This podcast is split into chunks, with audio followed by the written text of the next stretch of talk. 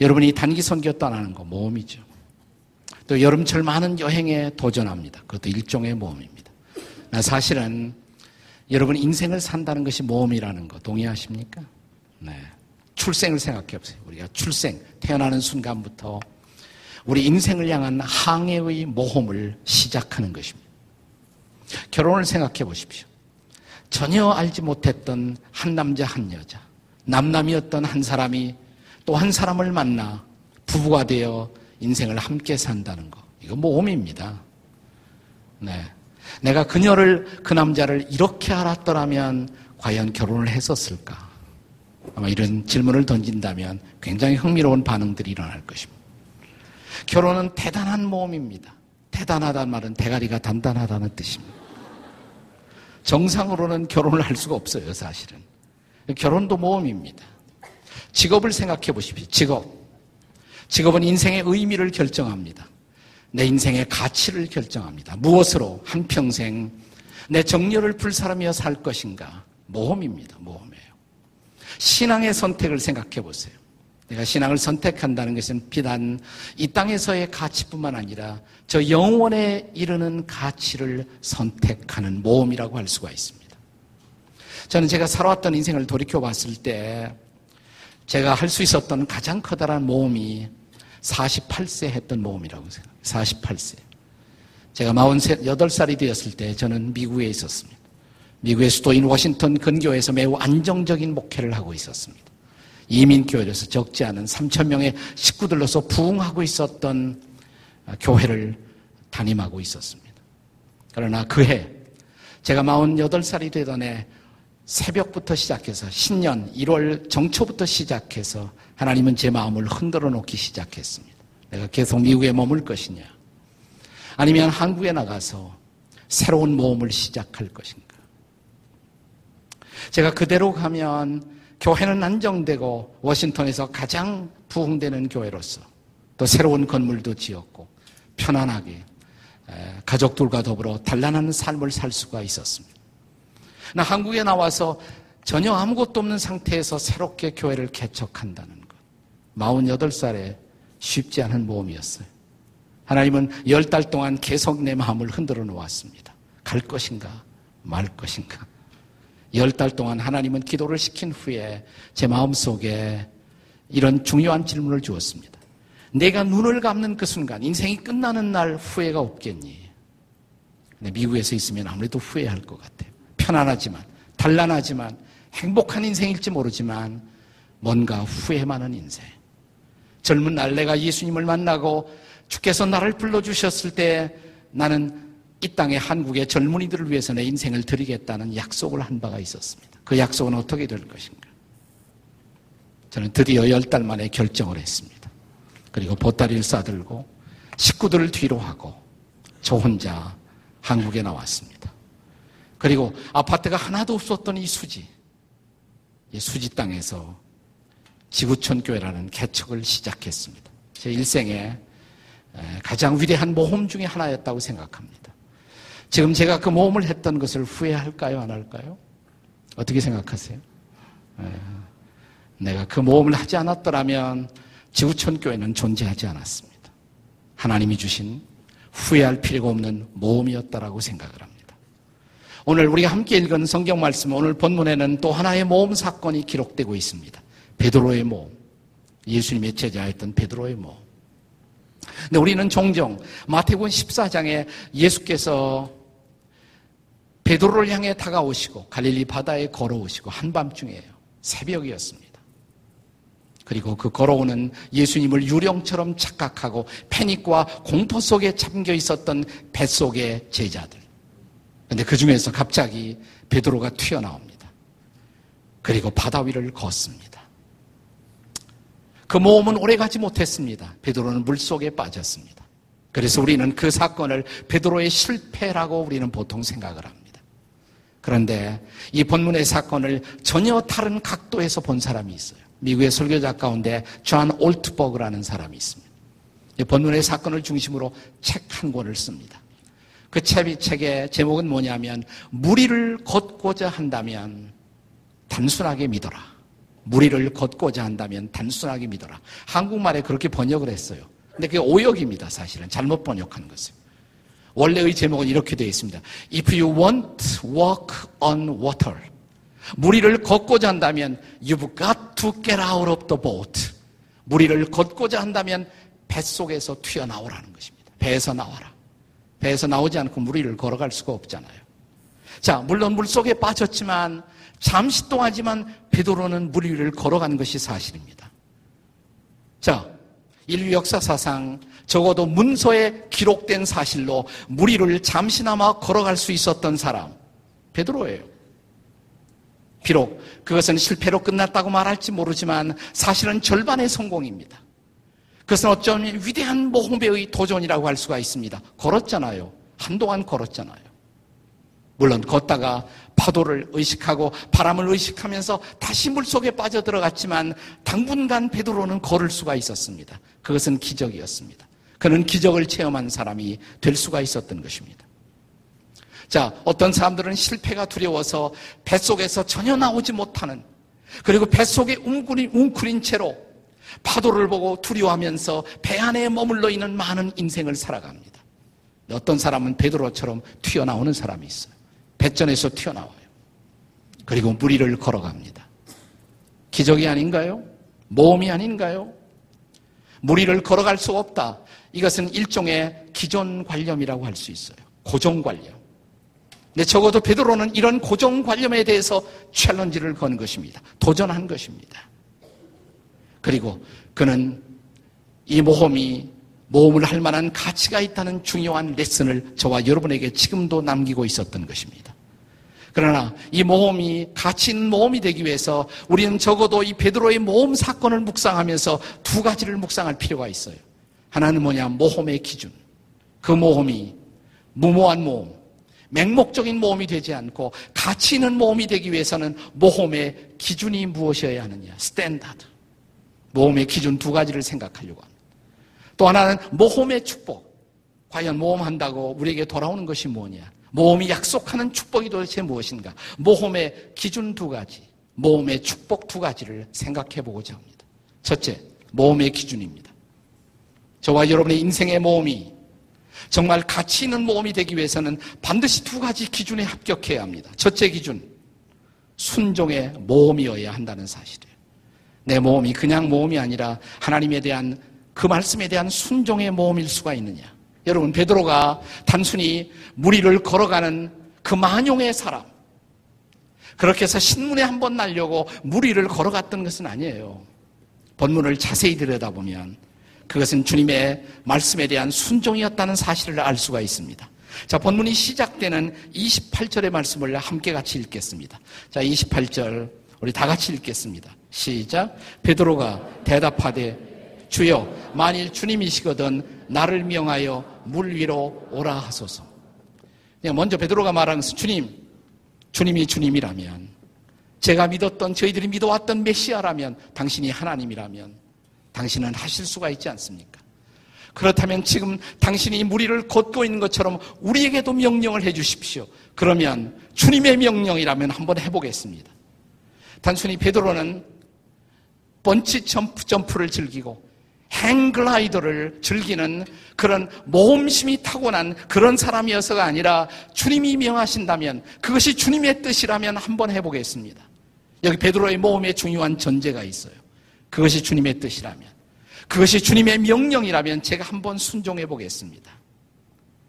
사랑하는 여러분, 금년에도 많은 분들이 단기 선교에 도전합니다. 그러나 이 선교에 앞서서 얼마나 많은 우리의 신앙의 선배들이 선교지를 향해서 떠나갔는지 생각해 보십시오. 무엇이 우리의 신앙의 선배로 하여금 문화가 다르고 언어가 다른 그 낯선 나라를 향해서 그들의 전생애를 걸고 떠나게 만들었을까요? 선교사님들에게 물어보세요. 과거에 살았던 아니 지금도 선교지를 향해서 그들의 생애를 걸고 떠나가는 선교사님들에게 물어보십시오. 무엇이 여러분들을 선교지로 가게 하고 있습니까? 여러분은 한 가지 대답을 듣게 될 것입니다. 아마 거의 일치된 선교사님들의 공통된 하나의 증언이 있다면 이런 증언일 것입니다. 소명 때문이죠. 주님이 부르셨습니다. 주님이 명령하셨습니다. 그래서 갈 수밖에 없었습니다.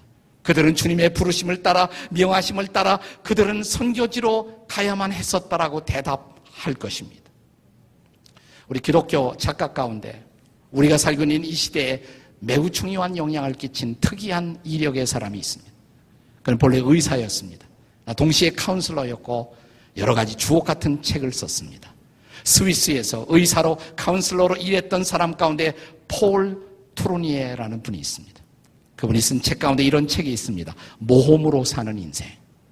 아직 이 책을 읽어보지 않으셨다면 이번 여름철에 꼭 한번 이 책을 읽는데 한번 도전해 보시길 바랍니다. 모험으로 사는 인생. 왜 도전하라고 그러냐? 그렇게 쉽게 읽혀지는 책은 아니에요. 네. 그러나 매우 중요한 책입니다. 매우 도전적인 책입니다. 모험으로 사는 인생. 이 책에서 폴 투르니에는 성경의 하나님, 그 하나님이 어떤 하나님이신가? 모험의 하나님이다. 이렇게 말씀하십니다. 그 증거가 뭐냐?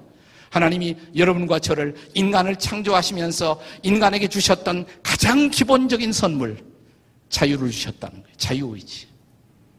왜? 이 자유의지로 우리는 선택할 수가 있습니다. 선택하는 인생을 산다는 것, 모험하는 인생을 산다는 거예요. 하나님 우리에게 자유로운 의지를 주신 것, 그분을 일방적으로 사랑할 수밖에 없는 존재가 아니라 그분을 반역도 할 수 있는 반역의 가능성을 내포한 자유. 이 후리위를 주신 하나님. 그리고 이 자유로운 의지를 가지고 우리가 어떤 인생을 사는지, 어떤 인생을 만들어가는지 주목하시는 하나님. 그리고 우리가 올바른 자유의지의 선택을 통해서 창조주 하나님을 사랑하고 그분의 뜻을 이루어가는 것을 보면 우리의 배후에서 기뻐하시며 박수치고 응원하시는 하나님. 모험의 하나님. 그 하나님이 바로 성경의 하나님이시다. 이런 증언을 남겼습니다. 사랑하는 여러분, 다시 본문으로 돌아보십시오. 베드로가 그냥 물 속에 들어간 것이 아니에요. 그냥 갈릴리 바다 속에 뛰어든 것이 아닙니다. 본문 29절에 주님의 말씀이 드디어 떨어집니다. 뭐라고? 자, 29절 어떻게 시작됩니까? 다 같이 시작. 오라 하시니 베드로가 배에서 내려 물 위로 걸어서 예수께로 가되 그러니까 뭐가 있었어요, 먼저? 오라! 라는 주님의 명령이 있었어요. come, come, 오라! 이 말씀을 듣고 그는 갈릴리 바다 위로 발을 내디딘 것입니다. 그것은 순종이었습니다. 베드로의 모험은 만용의 모험이 아니에요. 그냥 자기가 단순히 영웅이 되기 위해 산 모험이 아닙니다. 그것은 순종이었습니다. 순종의 모험이었습니다. 여러분이 모험을 떠날 때, 인생의 모험에 도전할 때 반드시 먼저 그리스도인으로서 자신에게 물어야 할 질문이 있어요. 이것이 순종일까요? 하나님의 인도가 있을까요? 하나님의 명하심일까요? 주님이 이것을 기뻐하실까요? 기대하실까요? 그리고 내 결단이 순종의 결단일까요? 이것을 확인했다면 이제 모험을 떠나셔도 좋습니다. 모험의 첫 번째 standard, 기준, 그것은 순종의 모험이어야 한다는 사실이에요. 두 번째 기준이 있습니다. 자, 모험의 두 번째 기준. 우리의 모험이 가치 있는 모험이 되기 위해서는 두 번째로 그것은 믿음의 모험이어야 한다는 사실이에요. 믿음의 모험. 우리 같이 믿음으로 모험하십시다. 옆에 사람에게 해보세요. 시작. 믿음으로 모험하십시다. 첫 번째가 뭐였어요? 첫 번째. 순종으로 모험하십시다. 시작. 순종으로 모험하십시다. 순종이 아닌 모험이라면 뭘까요? 여러분, 그리스도인들이 순종하지 않으면 어떻게 된 줄 아십니까? 따라서 하세요. 순종하지 않으면 잡종이다. 네. 순종할 때 비로소 그 모험은 가치가 있어요. 두 번째는 믿음의 모험입니다. 우리의 모험이 철저하게 믿음에 근거한 모험일 수가 있는가? 여러분, 히브리서 11장을 기억하시나요? 성경에는 소위 위대한 장들이 있습니다. Great chapter. 자, 히브리서 11장을 보통 우리가 무슨 장이라고 그래요? 믿음의 장이라고 말합니다. 그러나 동시에 저는 히브리서 11장에 또 하나의 다른 별명을 부여할 수가 있다면 믿음의 장 대신에 그것은 모험의 장이라고 할 수가 있어요. 모험의 장. 자, 히브리서 11장을 가득 채우는 표현, 이런 표현입니다. 믿음으로 노아는, 믿음으로 아브라함은, 믿음으로 이삭은, 믿음으로 야곱은, by faith, 믿음으로 모세는 이렇게 쭉 기록되어 있어요. 여러분 노아를 생각해 보십시오. 자, 비가 올 것 같은 하나의 사인도 징조도 없는 그 멀쩡한 하늘 아래서 하나님의 명령을 받습니다. 배를 지으라고 큰 배를 되도록 많은 사람들을 태울 수 있는 그래서 멀쩡한 하늘 아래 아무런 징조도 없는 하늘 아래서 온 식구를 데리고 수없이 많은 날 동안 배를 짓고 있는 노아의 모험. 아브라함을 생각해 보십시오. 한 번도 가본 적도 없고 인포메이션도 없고 정보도가 없는 미지의 어떤 땅을 향해서 떠나라고 모든 것을 버려두고 떠나라고 모험이 아닌가요? 모험이죠. 여러분 모세를 생각해 보시오. 모세. 자 훈련되지 않은 자기 백성들 아마도 남녀 모든 종들을 합하면 당시의 인구는 200만에 가까웠을지 모릅니다. 그런 훈련되지 않은 백성들을 데리고 광야를 지나 가난을 향해서 가는 사건. 모험이 아닌가요? 모험. 자, 그런데 성경은 계속해서 이들의 모험을 가리켜서 이렇게 말합니다. 믿음으로 노아는, 믿음으로 아브라함은, 믿음으로 모세는, 믿음으로 모세는. 아, 도대체 무엇을 믿었단 말입니까? 무엇을 믿었기에 이런 모험이 가능할 수가 있었을까요? 무엇을 믿었습니까? 그들의 믿음의 베이시스, 믿음의 근거는 뭘까요? 한마디로 말하면 하나님이에요. 하나님을 믿은 것이에요. 또 하나 하나님의 말씀을 믿었습니다. 하나님이 말씀하십니다. 그 하나님을 믿었고 하나님의 말씀을 믿고 방주를 짓는 거예요. 그 하나님을 믿고 하나님의 말씀을 믿고 모세는 백성을 데리고 떠나는 것입니다. 그 하나님을 믿고 하나님의 말씀을 믿고 아브라함은 미지의 땅을 향해서 나아가는 것입니다. 믿음으로 by faith 믿음으로 사랑하는 여러분 본문의 사건으로 돌아오십시오. 베드로가 물속에 뛰어든 것 그냥 뛰어든 거 아니에요. 거기는 믿음이 있었습니다. 믿음이. 물론 베드로의 믿음은 충분하지 않은 믿음이었습니다. 자, 처음에 발을 디뎌 놓을 때 주님의 명령하셨을 때 주님을 믿고 발을 옮겼을 것입니다. 그리고 걸어갑니다. 한동안 걸어갔습니다. 다음 순간 파도를 의식합니다. 다음 순간 바람을 의식합니다. 그리고 베드로는 빠져들어가기 시작했습니다. 자, 그때 그 빠져들어가면서 살려달라고 외치는 베드로에게 다시 손길을 내리신 주님, 베드로의 손을 잡아 끌어내시면서 주님이 뭐라고 말씀하십니까? 자, 31절을 보세요. 31절. 본문의 31절입니다. 다 같이 읽겠습니다. 시작. 즉시 손을 내밀어 그를 붙잡으시며 이르시되 그 다음에 믿음이 적은 자여 왜 의심하였느냐? 여러분 여기서 주목할 말씀이 있어요. 베드로 너는 믿음이 없어. 이렇게 말하지 않았다는 것입니다. 여러분 베드로에게 믿음이 전혀 없었다면 과연 그 바다 위로 발을 내밀 수 있었을까요? 지금 주님이 명령하십니다. 그래 나한테 와! 그 주님을 일시적으로나마 믿었어요. 믿었기 때문에 발을 옮긴 것입니다. 네, 조금 후에 바람과 파도를 의식하면서 빠져들어갔어요. 주님을 안 믿은 것은 아니에요. 믿었지만 그 믿음은 충분하지 못한 믿음이었습니다. 주님도 그것을 아셨어요. 그래서 주님은 이렇게 말씀하지 않았습니다. 믿음이 없는 자요. 라고 말하는 것이 아니라 뭐라고 말씀하세요? 믿음이 적은 자요. 사랑하는 여러분, 이런 경우를 통해서 우리 신앙의 선배들은 종종 이런 말을 해왔습니다. 그리스도인들의 삶에서 가장 가슴 아픈 순간들이 있다면 신앙인이 신앙인답지 않게 행동하는 순간. 그런 순간을 신앙인의 불신앙, 이런 표현을 썼어요. 신앙인의 불신앙. 신앙인이 불신앙처럼 행동할 수 있을까요? 없을까요? 어, 여러분 자신 생각해 보면 돼요, 그냥. 여러분 자신. 네, 그럴 수 있죠. 많은 경우에 그럴 수가 있습니다. 베드로는 믿음의 사람입니다. 베드로를 비난하지 마십시오.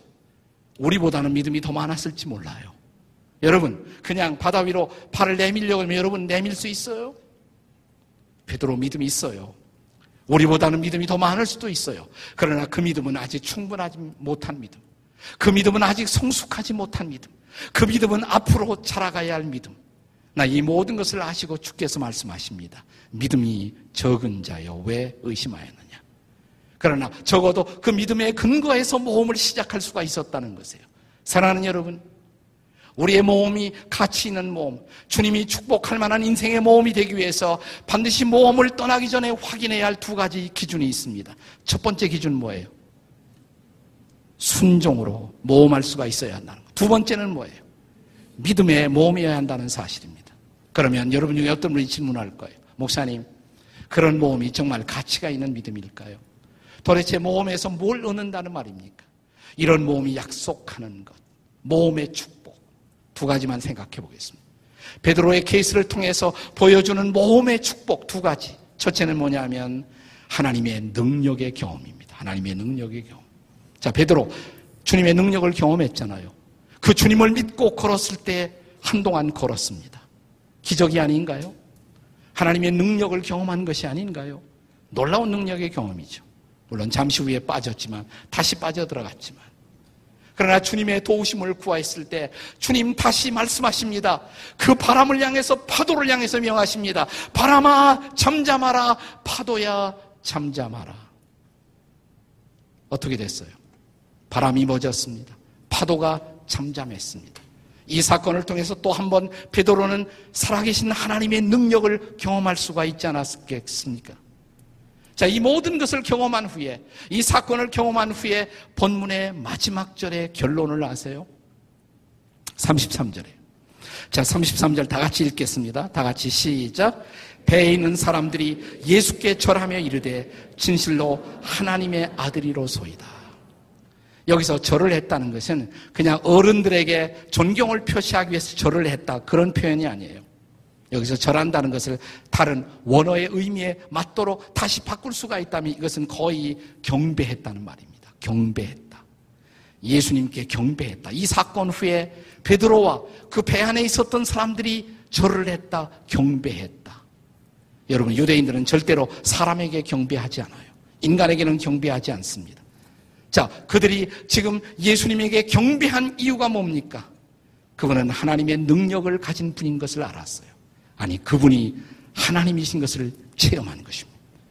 그분의 신성을 체험하는 순간, 그분의 신성의 거룩한 능력을 체험하는 순간이 찾아왔던 것입니다. 사랑하는 여러분, 우리가 종종 선교사님들 간증을 들어보면 기적적인 이야기가 많잖아요. 굉장한 기적들이 많아요. 아마 여러분이 하나님의 대사 우리 대사님의 간증을 들으면서도 아, 나는 왜 이렇게 살지 못할까? 막 이런 어, 질문이 있었을지 몰라요. 선교사님들의 간증을 들으면서 왜 선교사님들의 생애 속에 있는 놀라운 기적이 내게는 없을까? 저 선교사님의 하나님과 내 하나님이 똑같은 하나님인데 우리에게는 왜 이런 기적이 없을까? 여러분 그런 질문 가져보셨어요? 대답이 뭘까요? 간단합니다. 그들은 순종으로 그 모험의 길에 떠났던 것입니다. 순종하는 사람들에게는 특별한 약속이 있습니다. 하나님의 능력이 그들에게 나타날 수가 있다는 여러분, 하나님의 능력을 경험하기를 원하십니까? 그러면 순종하고 믿음으로 한번 떠나보세요. 그러면 우리에게도 그 능력이 경험될 것입니다. 살아계신 하나님의 능력을 보게 될 것입니다. 자, 자, 이러한 그들의 모험이 가져올 수 있었던 또 하나의 축복이 있습니다. 모험의 축복. 첫째는 하나님의 능력을 경험했다는 것. 두 번째는 뭐예요? 하나님의 임재의 경험입니다. 저는 하나님의 능력을 경험한다는 것, 그것도 축복이지만 하나님의 능력 이상의 중요한 경험이 있다면 하나님의 임재의 체험이라고 생각해요. 하나님의 임재의 체험. 하나님이 함께 하시는 체험. 자, 본문에 보시면 이 하나님의 임재를 베드로가 어떻게 경험하고 있는지 보십시오. 자, 베드로는 처음에 두려웠습니다. 무서웠습니다. 네. 아니 뱃속에 있는 다른 사람들도 물 위에 걸어오는 예수님을 보고 유령처럼 착각했습니다. 그래서 그들이 뭐라고 하는 줄 아세요? 유령이다. 처음에 이렇게 반응을 보인 사람들도 있었어요. 그런데 물속에 빠져들어가는 베드로의 손을 즉시로 잡아 일으키시며 그를 구해내시면서 주께서 이런 말씀을 하십니다. 오늘 마태복음 14장 본문에 들어가기 전에 27절에 보세요. 27절. 자, 27절 다 함께 같이 읽겠습니다. 27절 시작. 예수께서 즉시 이르시되 안심하라 내니 두려워하지 말라.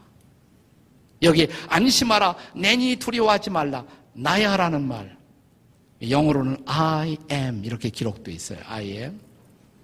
그런데 히라보 성경에 보시면 이 단어가 아주 독특한 단어가 쓰여집니다.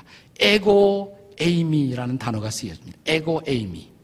I am이란 말이에요. 근데 이것은 그냥 I am이 아니에요. 여러분 이 단어는 주로 하나님의 임재를 드러낼 때 사용되는 표현입니다. 구약에 보면 자 하나님이 모세에게 이스라엘 백성들을 끌어내는 중요한 임무를 맡깁니다. 이때 베드로 이 모세가 하나님에게 이렇게 묻습니다. 당신이 누구이길래 도대체 나로 하여금 이 백성을 이끌어내라는 명령을 하십니까? 나에게 명령하시는 신, 당신의 이름은 무엇입니까? 하나님의 이름을 물어요. 그때 여러분, 하나님의 대답을 기억하세요. 하나님이 이렇게 대답하십니다. 모세에게 영어로 I am that I am. 물론 그때 영어 한 것은 아니지만, 네. 나는 스스로 있어서 있는 자라. I am that I am. 이건 바로 하나님의 신성을 나타내는 표현이에요. I am that I am. 똑같은 단어가 여기 쓰여진 거예요. I am. 에고 에이미. 그 말이 뭔지 아세요? 자, 베드로를 물속에서 끄집어내면서 구원하시면서 주께서 하시는 말씀 나야 나. I am 바꿔 말할까요? 나 하나님이야 이 말이에요. 나 하나님이야. 안심해 나야 나잖아. 하나님이야. 하나님이야. 하나님이 내게 다가오시는 체험. 하나님이 내 손을 붙잡아 주시는 체험.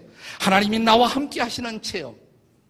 여러분, 하나님의 말씀을 순종하고 믿음으로 모험의 길을 떠나는 사람들에게 주께서 약속하신 가장 놀라운 약속. 이 Great Commission, 위대한 명령.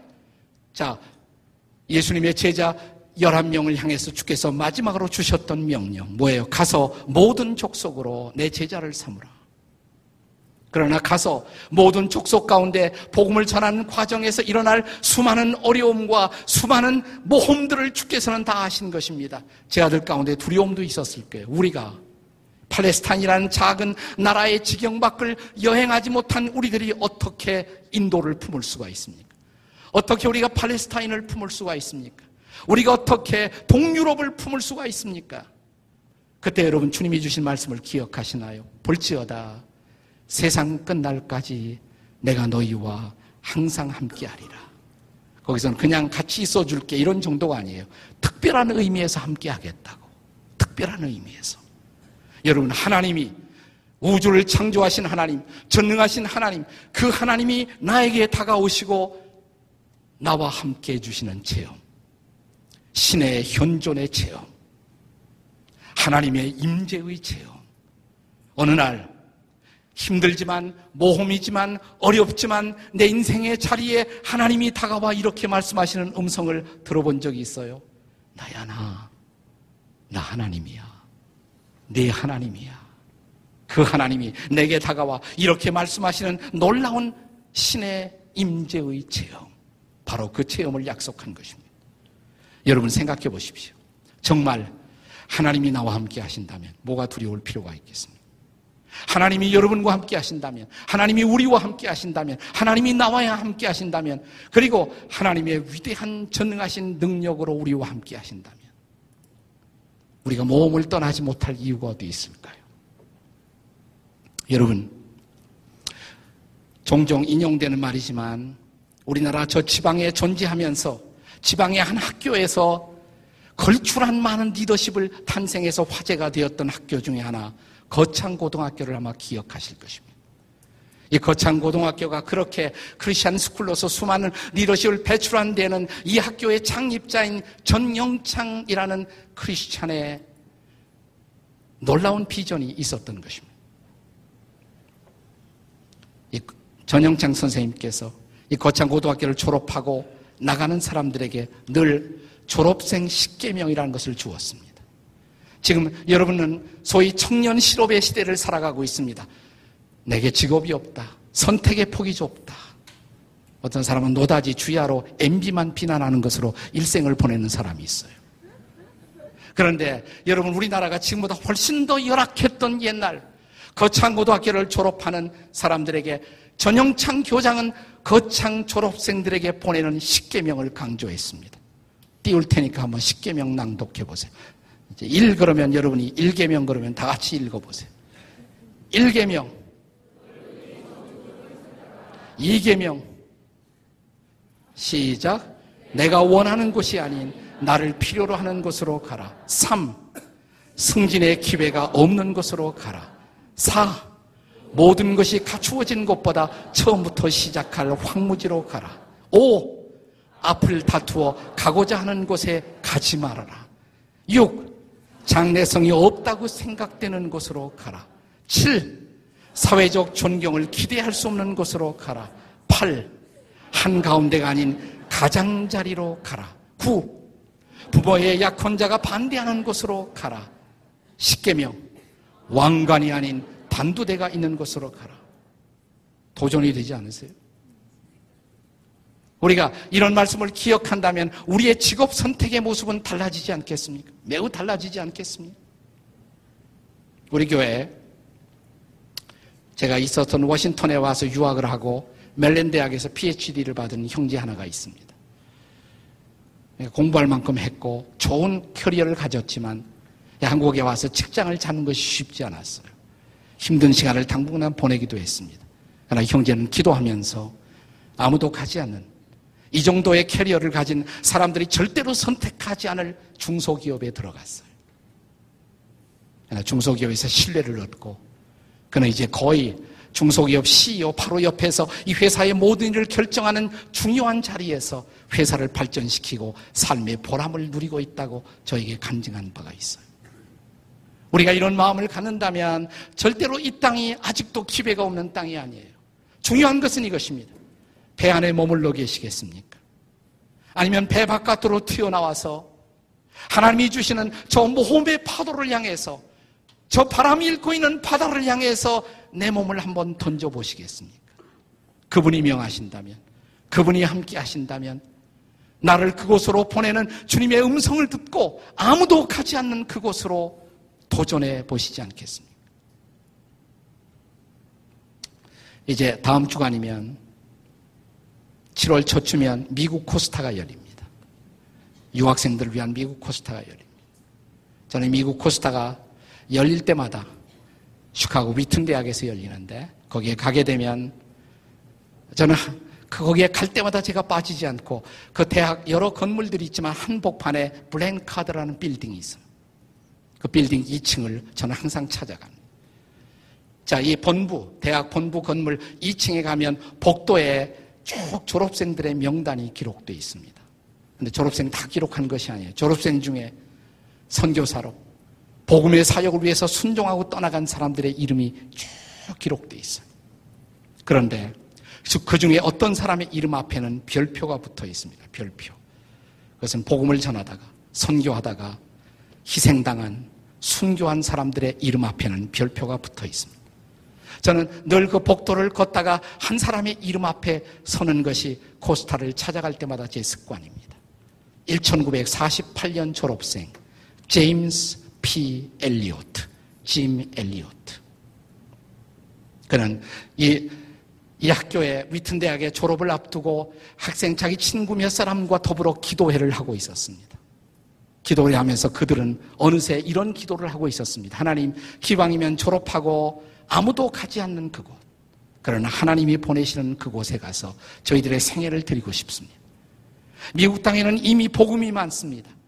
복음을 한 번도 듣지 못한 사람들에게로 원하신다면 저희들을 보낼 수가 있습니다. 그리고 짐 엘리엇은 자기와 함께 학교에서 기도했던 네 명의 친구와 함께 졸업 직후에 중미에 있는 에콰도르, 에콰도르 가운데 복음을 한 번도 듣지 못한 인디안 족속, 오카 인디안 족을 향해서 떠나갑니다. 그들은 결혼하고 막 결혼한 자기의 신부들을 데리고 함께 그들은 에콰도르로 떠났습니다. 수년 후, 3, 4년이 지낸 후, 그들은 복음을 전해 듣지 못하고 그리고 가장 잔인한 그리고 식인적인 야만성을 드러내고 있었던 오카 인디안족을 향한 콘택을 접촉을 시도합니다. 경비행기로 헬리콥터로 그들의 마을에 선물을 떨어뜨리면서 우호적인 제스처를 보냅니다. 어느 정도 소통이 가능했다고 믿었어요.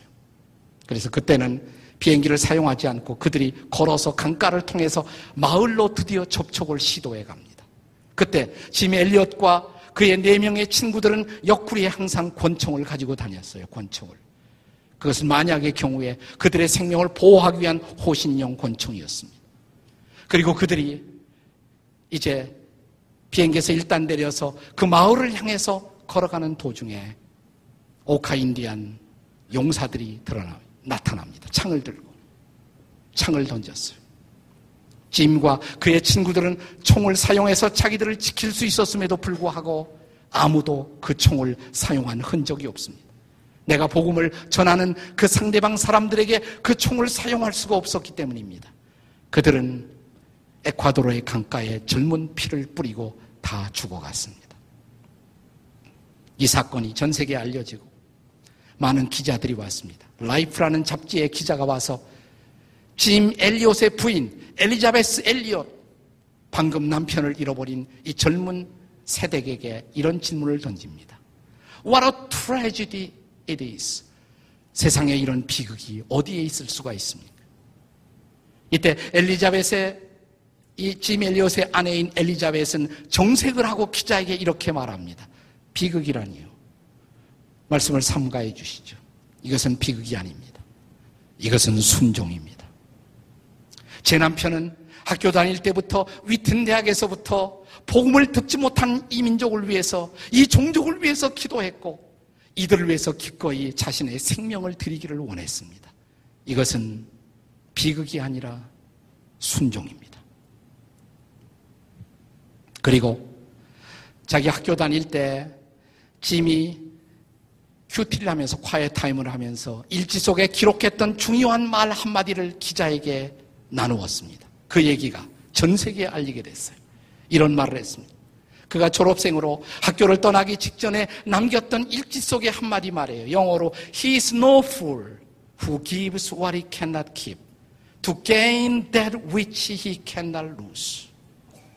자기가 절대로 잃어서는 안 될 그것을 얻기 위해, 잃어서는 안 될 것을 얻기 위해서 결국은 지킬 수 없는 그것을 포기하는 자, 그는 바보가 아니다. 그는 어리석은 자가 아니다. 잃어버려서는 안 될 것, 저 영원한 하나님 앞에서 인생을 다 살고 우리가 당당하게 서는 그 모습, 저 영원 속에 패배자가 되지 않기 위해서 결국은 지킬 수가 없는 것, 청춘 지나갑니다. 돈 지나갑니다. 권력 지나갑니다. 지킬 수 없는 그것들을 포기하는 자, 그는 결코 어리석은 자가 아니다.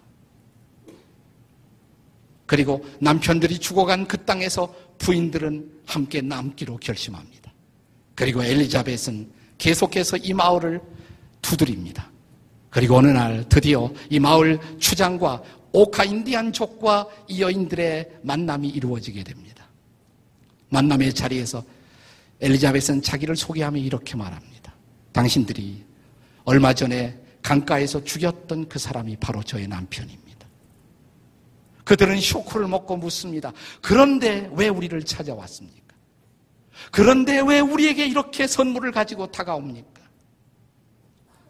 엘리자벳은 하나님이 그들을 사랑하신 복음의 스토리를 들려줍니다.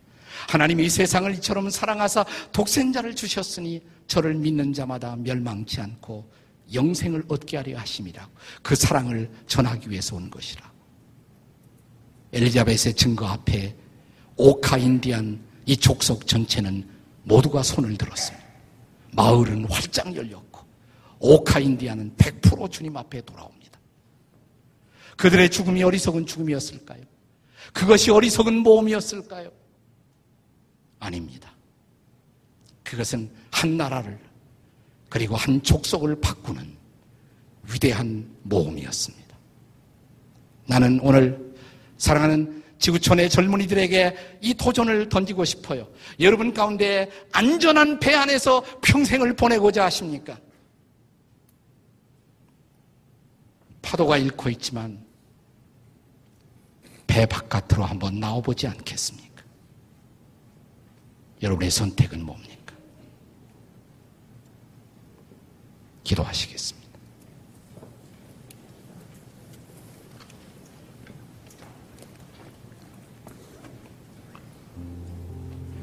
금년에도 여러 형제와 자매들이 선교지로 나갑니다. 그리고 더 중요한 것은 이것을 통해서 우리 평생의 직업을 결정하게 될 것이고, 남들이 가는 길, 편안한 길, 월급 많이 받고 배부른 인생을 살다가 끝낼 것인지, 아니면 하나님의 명령에 순종하는 삶을 살 것인지. 나는 이 시간에 여러분 앞에 이런 도전을 던지고 싶어요.